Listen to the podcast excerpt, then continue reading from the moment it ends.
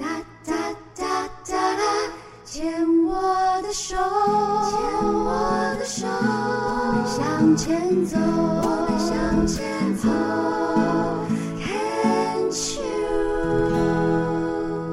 Can Cheers 牵手之声，欢迎收听由我 Debbie 姚代伟为大家主持的黛比的生命花园。大家好，又到了星期二的晚上跟星期三的早上了。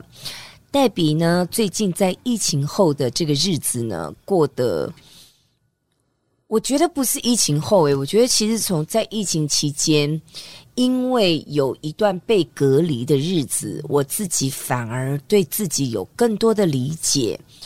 对整个大环境有更多的体谅，然后自己反而生活得越来越笃定，然后反而在疫情期间黛比更忙，好好好，这个有趣吧？很多人会觉得说啊，怎样怎样怎样怎样讲。所以最近我一直心里有一句话，就是塞翁失马，焉知非福。有时候很多在生命当中的冲击跟失落，或者是挑战。在眼前当下，我们都会觉得：哎呀，老天爷为什么这样对待我？哎呀，怎么会这样？我为什么这么的可怜？哎呦，过不下去了，没路可走了。只要你，嗯，深呼吸，关关难过关关过。当时间线拉长的时候，你再回头看看，有时候你反而会去感恩。反而会去欣赏自己在那一段难熬、艰困的日子当中，你其实能够学习、成长跟获得的礼物，其实还蛮多的哟。不知道你认为怎么样？那今天来到病虫害防治的朋友呢，他的名字很可爱，我就就就讲到他的名字，就想呼呼秀秀他，他叫美宝。美宝你好，你好，David。美宝呢？五二十年前，发现自己在左侧的乳癌有一个二期的这个癌症。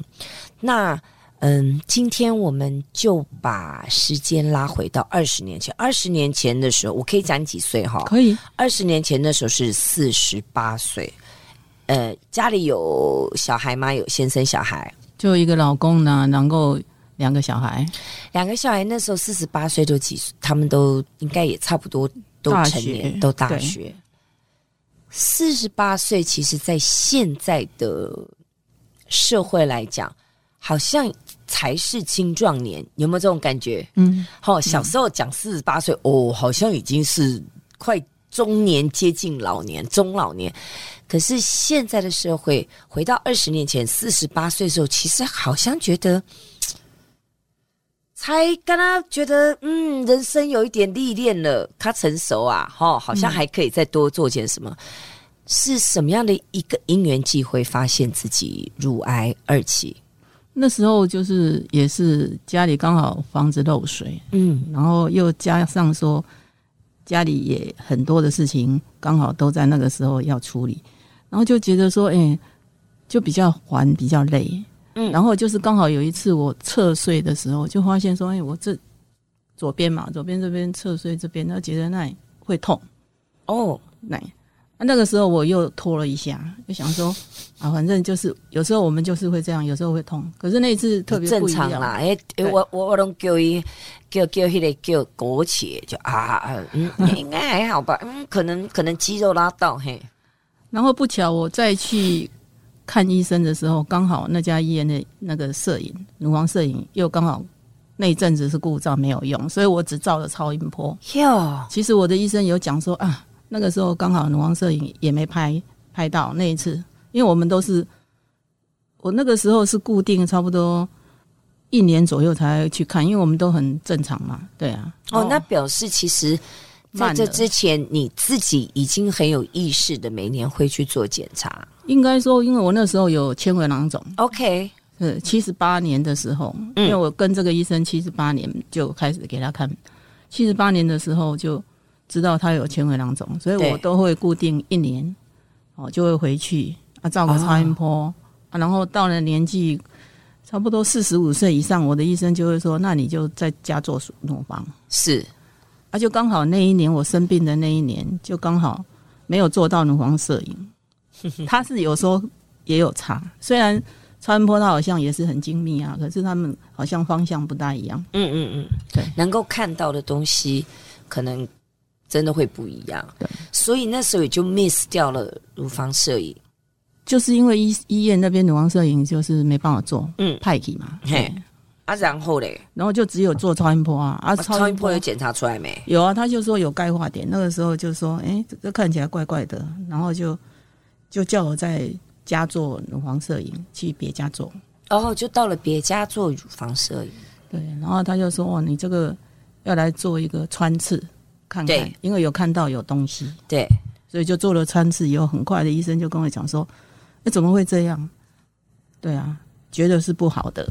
嗯，那那他就跟我说：“那我们就他就是要去切除。”对，因为我的医生七十八年我就跟他，所以他说什么我都。都都很相信，等于就是年年你的乳房是交给他照顾就对了。对对对，OK。所以当时的左侧的乳房是局切还是全切？局切，局切。对，就是这边边边上。那有有摘淋巴吗？那时候有十四颗，他有摘，都全部都没有感染。嗯，对。啊，全部没有感染。他叫做那个叫做淋巴扩清术。对，他。摘了十四颗嘛，他就说里面都是 OK，、嗯、没有被感染。OK OK，了了解，就是说有做淋巴的扩清，然后出来再检验是完全没有感染。对，OK，你知道吗？听在听美宝讲的时候，我心里就在好奇，因为嗯，最近访问多很多的乳癌的癌友都是很年轻，嗯、越来越年轻，三十几岁的，然后可能是去年才离癌，今年来。我我我刚刚在听的时候，我就觉得哇哦，好像二十年下来，医学的快速长足的进步，很多的方式，我在猜，如果现在二期的乳房，然后那个位置，我不认为会摘到十四颗呢。我的医生他是一个非常仔细审慎的人，我一直很是很很喜欢他跟我看病的方式，是。所以他就跟我说摘了十四颗嘛，对，嗯、因为报告也会写，嗯哼，对。好，我们刚刚讲的都是比较技术性的哦。那当医生说怎么会，然后你知道了，你自己的心情是什么？我当下就在他跟我讲报告的那个诊间，我就哭了啊。嗯，先生有陪吗？没有，因为我想说，我只是去看一个报告，我根本没有想到说我会看到的是一个不好的报告。对，哎、欸，我问一下哈，因为真的二十年前也二十年已经算一个世代了嘛，对不对？嗯、算哦，两个哦，两个世代差异。嗯、你那个时候医生说怎么会这样，然后就跟你讲了，他有没有先问说你有没有家人陪？没有哎、欸。我跟你讲，因为现在哦，几乎几乎我听到的离癌的癌友，就是去听报告的时候，如果医生先问你说，你有家人陪你来吗？有当然，黑丢，应该差不多啊。嗯，你知道，就是现在的医生都会问这一句呢，很有趣呢。因为我我我很喜欢今天美宝来，就是哎，我们可以做一个前后的对照。哦，就在当年的乳癌的一个治疗跟一个呃医病关系的方法，跟二十年后的医病关系的一个一个改变跟进步，嗯、我就觉得好有趣哦。所以你就一个人，对，听报告是一个人，啊，哭怎么办？哭就就好比现在 David 坐在那边，那个护士小姐在旁边，然后她就过来后面拍拍我的肩膀，嗯、我一直还记得那个拍拍我的肩膀这样啊。然后我出来呢，就冷静下来，又打给我老公说：“哦，说我那是不好的东西。”我老公就电话那头都没讲话，这样他也在哭。是我后来有听他的同事跟我讲说，他就觉得许先生怪怪的，然后一直就是好像很闷这样。所以他当时也还在在上班，对，嗯，我觉得很有趣，是因为通常像这样子的话，出去二十年后就有所谓的个案管理师就出现了，嗯，那个时候有吗？那个时候没有所谓个案管理师，那有社工人员出现、心理师出现吗？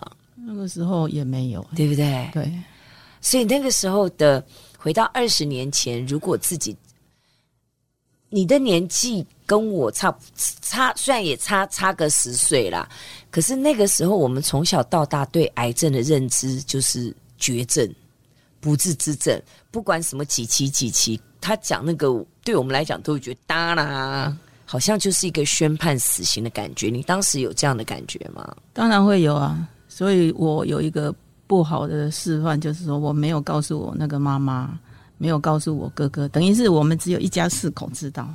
嗯，对。为什么说现在会讲不好的示范？因为我觉得应该生病的病友，他应该是要让家人都知道，是比较能够同理，然后可以充分的陪伴啊。太棒了，对。那所以你这段生病的历程，后来有没有让家人知道？其实到现在没有，可是我知道我妈妈知道，她老人家很很睿智，她知道。啊，妹妹我让她知道，哥哥那边还是没有，还是没有。这个好像也就是比较早期，我我我我的形容词跟他跟他 点眼被点动、眼发点挡的那种、那种、那种感觉，这样子。因为我后来想想是说，很多的病友也会讲说啊，我生病从头到尾都没有让我的父母知道。其实节目里面我都一直在重复，我说第一个我非常同意你讲的，就是说那个同理；第二个。你可能心里觉得是说不要让他们担心，但是我认为人都是能量的生物，黑能量骗不了人。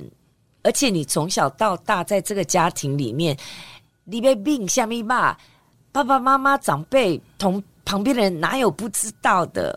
只不过是大家不点破而已，大家也是因为爱你不点破。那但是其实那个内心的关心跟那个。不确定，其实那个压力反而是更大的，你同意吗？因为我觉得我压力会更大，是我妈妈有心脏病啊，我怕她受不了。嗯、那我哥哥他是很很爱哭的一个人，他也搞不好看到我他都要哭，所以他们这个两个人，我所以才没有选择讲。那他们两个人背后就牵涉到全家人了。所以我才会带头提他们两个。可是你知道啊，我我其实都会跟病友讲哦，我也很直接，我说你有没有想过，你觉得因为哥哥爱哭，因为妈妈有心脏病，所以你不讲，某种程度上是一种狂妄自大，因为你不相信他们承受得了。当时是觉得这样，现在我觉得我妈知道了，我觉得她也还好。对呀、啊，对呀，就是那个真的很有趣，就是我们怕妈妈承受不住，可是有没有想过？啊，妈妈吃的饭可能比你喝的水都还要多。人家一辈子也这样活过来的，哥哥一辈子也是这样活过来。就是说，某种程度上，我们是基于爱，害怕对方承受不住。可是，对方也有权利去为他自己想要知道的去做出他的选择嘛？除非说你不要告诉我，啊啊，那我们就知道，那我们就不讲。嗯，你在话意思不？在。对啊，所以其实真的很有趣。展开治疗的过程当中，家人是自己是什么样的一个心情去面对什么样的态度？那家人呢？家人是给予支持，还是你也必须要去照顾到家人？我们待会来聊聊，好不好？好。